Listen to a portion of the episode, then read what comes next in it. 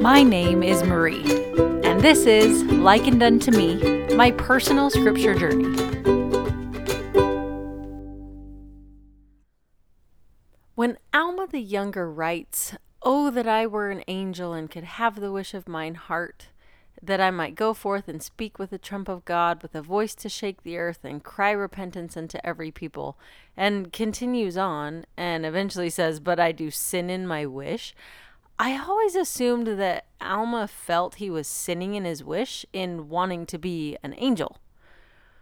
But I think there are actually two parts to his what he calls his sin. One is that he wishes to be something he's not, an angel and to have something he does not, and that's power. The other one that I've always missed is that he wants to use it, this power, to make it so that all men that hear him have to repent. He says that in verse 2. He says, Yea, I would declare unto every soul, as with the voice of thunder, repentance and the plan of redemption, that they should repent and come unto our God, that there might not be more sorrow upon all the face of the earth. So he wants to get rid of sorrow, but then he says, For I do sin in my wish, for I ought to be content with the things which the Lord hath allotted unto me. And then in verse 4 and 5, he continues with what else he ought not to have done. He should not be wishing to undo one of God's decrees just because it would make him feel better.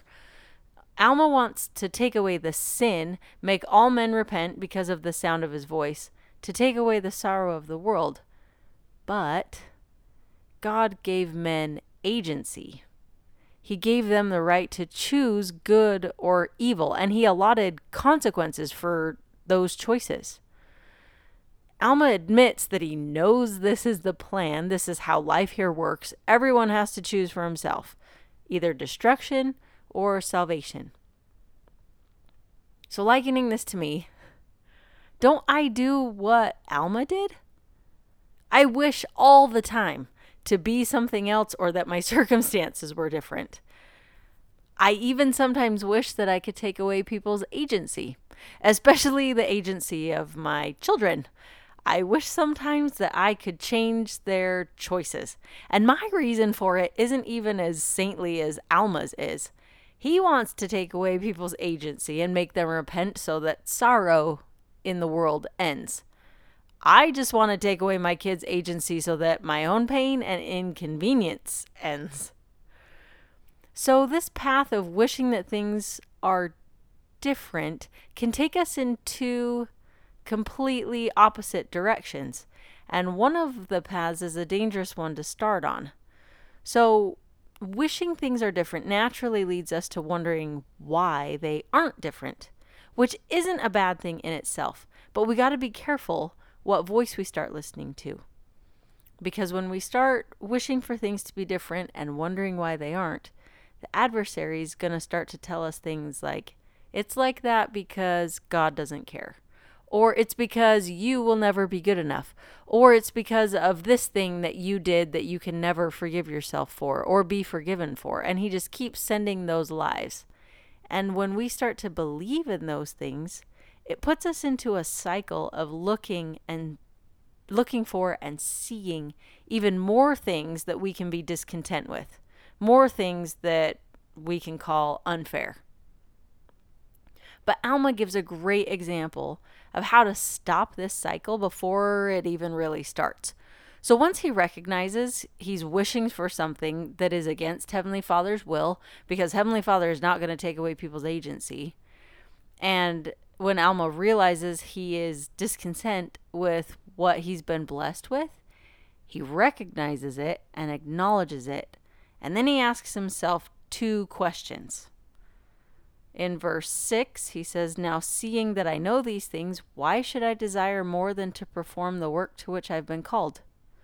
Why should I desire that I were an angel, that I could speak unto all the ends of the earth? Then he admits in verse 8 that the Lord already has a plan in place and a promise that the whole world is going to eventually hear the gospel. And then in verse 9, Alma starts counting all the things that he's grateful for, all of the things that he already has. This is how we get out. When we become discontent, when we want things to be different, when we're wishing things would change, this is the way to get out.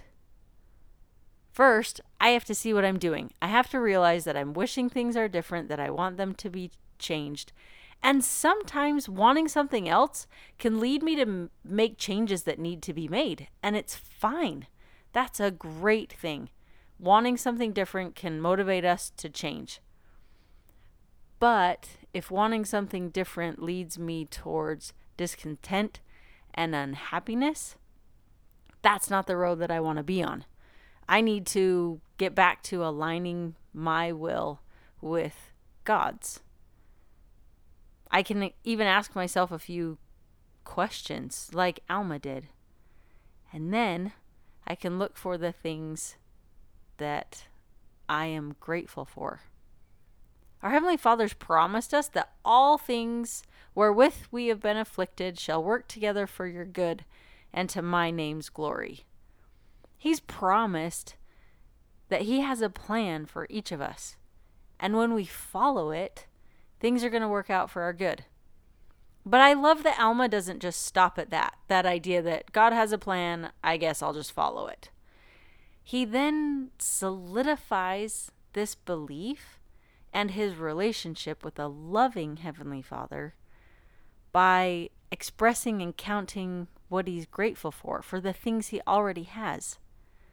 He lists things like the success he's already seen, the work he's already been given, the fact that the work, the missionary work, helps him remember the mercy that he was shown. He also is grateful for the success that his brethren are having, the sons of Mosiah among the Lamanites. And he recognizes all of these people that have already accepted the Lord.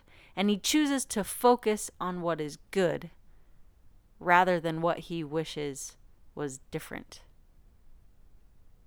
So it's gratitude. Gratitude is the way out. Thanks for listening. Any quotes or scriptures or stories that I used are cited in the description. This is likened unto me, my personal scripture journey.